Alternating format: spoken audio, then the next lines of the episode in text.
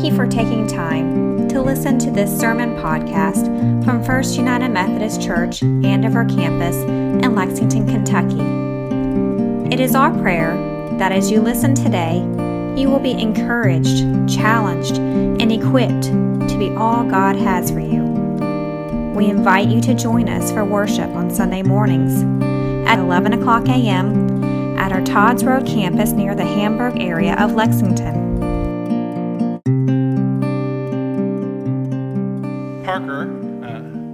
Active of the sheep, embodies some of the, uh, uh, the, the, conflict in the Advent season of this tension. Uh, she owns shoes, just to be really clear.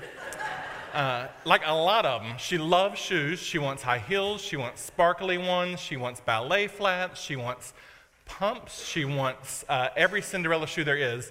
Literally, we got back from West Virginia yesterday on a quick one day trip, and we asked her to take all her shoes that she had left in the car, and there were seven pair seven pair in my car, and yet most of you think this child does not own a pair. Marcy is up here dying laughing because the sheep has just burst up here with no shoes.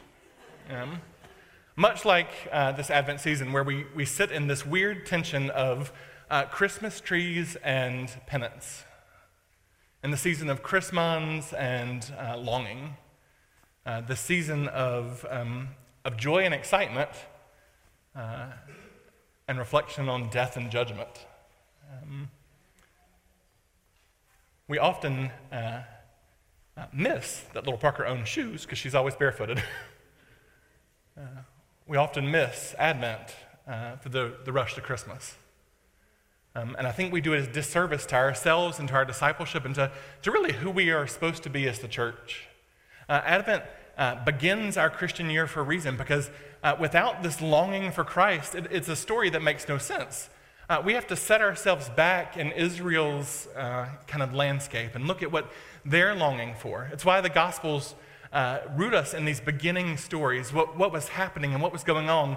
Uh, and and in the lectionary, we always come back to this Mark passage the story of John the Baptist and how he is setting the stage for Jesus' arrival.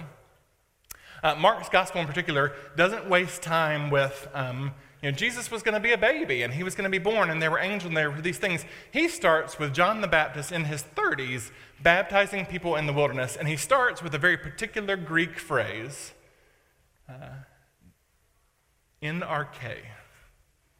This is the Greek translation of what in Hebrew would have been uh, Bereshit, in the beginning, uh, calling his readers immediately back to the beginning of the true story the story of God's uh, grand creation and God's redemption of the world. And he calls them back uh, kind of to hear in this one little phrase uh, the whole of Israel's history.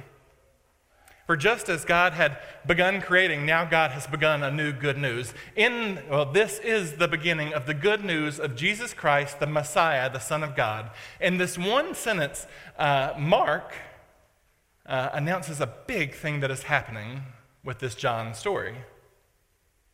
He, he lets us know that John is going to bear witness to the good news of Jesus, this uh, name that we, uh, we, we spell Jesus, that is uh, Yeshua. It means God saves. He's making, uh, in this naming, the story that we hear played out in the Christmas play, uh, a declaration that this God of Israel is the God who saves. Jesus Christ, Christ or Messiah, uh, makes a declaration that connects to the story of the prophets that, that this Jesus is the one that Israel had longing, been longing for. Uh, when Harper uh, got us nice to the cricket sounds, he mentioned 400 years. For 400 years, Israel had been waiting for a Christ. This wasn't Jesus' last name, it was a title. It was a designator of who he was in relationship to God of Israel. He was the anointed one of Israel's hope. He was the one that they had been longing for, and he was finally the one who was actually the Christ that had been promised. But not only was he uh, Jesus, God who saves, not only was he the Messiah of Israel's hope, he is God's Son. These uh, three designations bring together this picture of hope for a nation that is uh, borderline hopeless.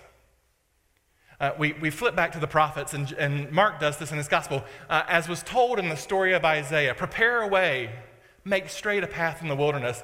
Israel had done this 400 years ago. They thought God had given up. make path straight for the anointed one is coming, declare it in the wilderness. And then they waited and they waited and they waited. And they tried everything they could, and yet one empire after another toppled them. They tried to reform Israel through religious reforms. And, and for all the bad news we give to the religious leaders, this was the administrative council of Israel trying their best to keep their version of the church from dying. God has not come back. Why? We've been making paths straight for 400 years, and God has not God has not done the things he promised Abraham. So let's be better about following the law. If it's one thing not to work on, on the Sabbath day, let's really clarify what it is not to work on Sabbath. So before we put this uh, on the flaws of the religious leaders, let's remember that they're the ones clinging to a hope that God was going to do what God said he would do. So many had just given up. He's forgotten about us. And so we have a group who is waiting who is longing for the Messiah of Israel's hope, who's longing for God's Son, who is longing for, for the, the very recognition that God will save. And Mark brings us just straight into John the Baptist. John is supposed to immediately connect for us uh, the Old Testament prophets. As soon as we see the stories of John, we are supposed to picture uh, uh, Elijah. We're supposed to picture uh, these uh, kind of rough and tumble wilderness prophets who uh, vows to serve the Lord in particular ways. We're supposed to picture him uh, with uh, the way they describe him uh, like Elijah meets Samson. He's a Nazarite and a prophet, and he's here to declare that God is who God says he is, and God is doing what God had promised. John, or Mark, uh, doesn't let us linger in the infancy narratives. He jumps straight into uh, John was baptizing in the wilderness, declaring uh, repentance of sin. But then he said, One is coming after me whose shoes I am not worthy to tie. I baptize with water, but he baptizes with the Spirit. Uh, the, the beautiful picture of Mark's gospel is, of course, we're looking back to what's already happened, right? Uh, this is not the narration for the people on the scene. This is the narration from the church uh, 30 to 70 years later. He is bearing witness to what Christ has done. He is telling the story of what John had promised and what is come to fruition in Christ. For the, uh, for the magnificence of John, for what was clearly an incredible following. People are flocking to the wilderness for his baptism for a ministry that surely any prophet of the day would have longed for and would have fought against the, the vices of jealousy. For, for all of that, John in his humility says, I'm not even worthy to get down and untie his sandals. Y'all are coming here for this very real baptism. But the one who's coming after me, he's going to change your heart. This water, it rinses off some stuff on the outside, and it's, it's an important symbol. Hey, hey, folks, we, we recognize that you are doing this thing to, to kind of uh, declare publicly your allegiance with God. But let me tell you, the one who is coming is actually going to change you on the inside. This isn't just going to rinse off some outward mud, this is going to change who you are. Get ready. Mark's gospel goes on for the rest of the time to have one particular word that separates the major section. It's the word immediately. Uh, immediately this happened, immediately this happened. And Mark's gospel invites us into the immediacy of Advent. We don't get to sit and linger with uh, a multiple year children's narrative where we sit and think about uh, what is going on there. We get thrust into prepare the way for the one who changes hearts and lives.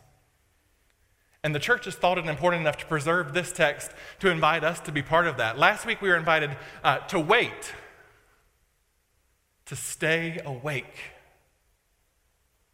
And this week we're invited to enter into that very same declaration that John had that is prepare a way for he is coming back.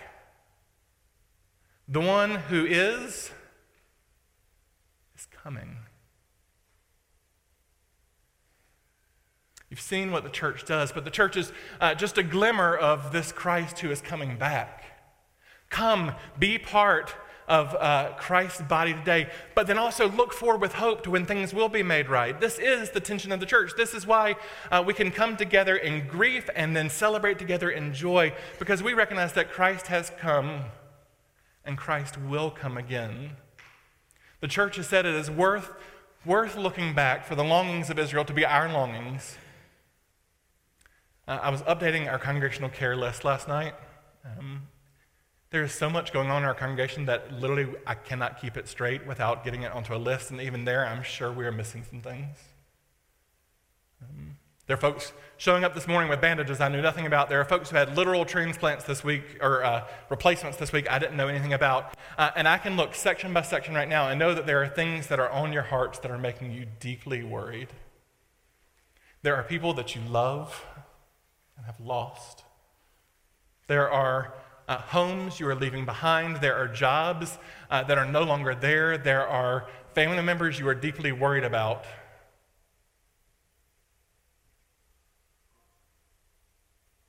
and it stings.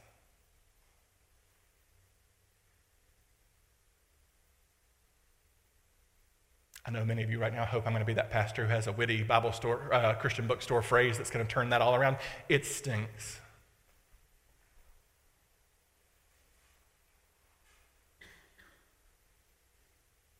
And God knew how much it stinks. And so he took on flesh and experienced every bit of the pain of our humanity. We often talk about Jesus' love for Peter, James, and John. Uh, we often fail to talk about his love for Mary and Martha and Lazarus. We fail to, fail to pay attention to the way that he knew the depths of pain of friendship. He knew what it was to lose one of your best friends. He knew what it was uh, to have uh, this wrestling with how to be in relationship with each other. And then ultimately, he knew what it was like to be completely betrayed by those who were supposed to love him. The author of Hebrews uh, offers us a little bit of salve in the midst of this season where, uh, where there is so much suffering and there is so much that is hurting and there is so much that is uh, worthy of lamentation. And it's that Christ himself took on our sins. He lived our life and now intercedes for us. But it's Advent, right? We can look back with thanksgiving that he did these things while looking forward with hope. We often skip to uh, Easter, well, we skip beyond Easter. We skip to uh, the end of the story and we look with hope for cloudy heaven, uh, ignoring all that's in between. And then we just bottle down this stuff in our lives and pretend like it's not there. And we go, Well, I can't come to church because I'm too sad. I can't come to church because I'm going to start crying in the middle of uh, this joy filled whatever.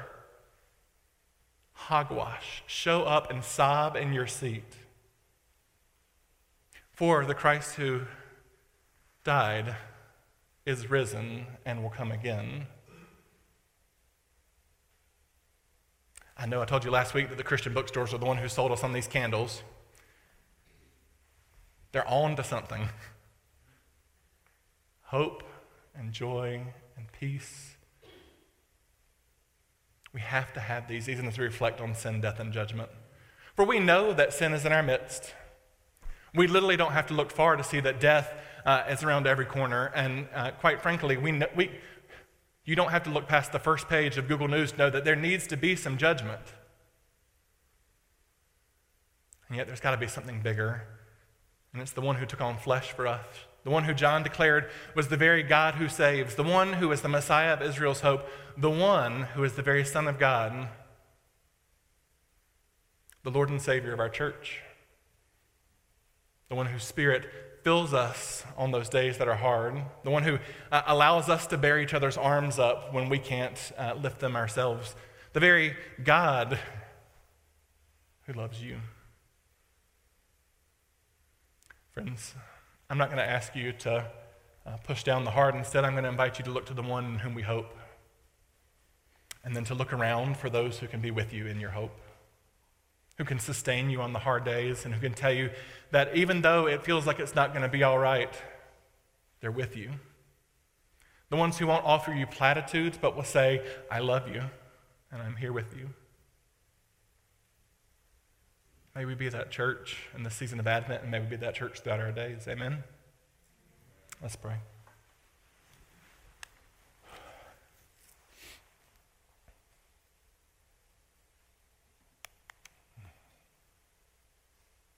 God of Israel's hope. Yahweh, Adonai, Elohim, Eloheinu, Melech HaOlam, King of the universe, Creator of all things, God of Abraham, Isaac, and Jacob, of Sarah, of Ruth, and of Esther.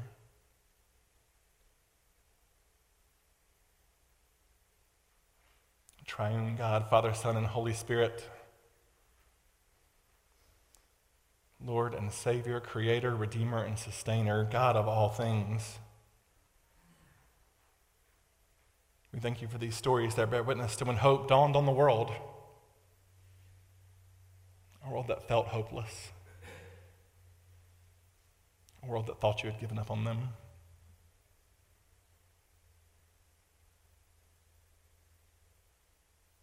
Lord, may that story drive us to look for uh, where hope is dawning on the world today.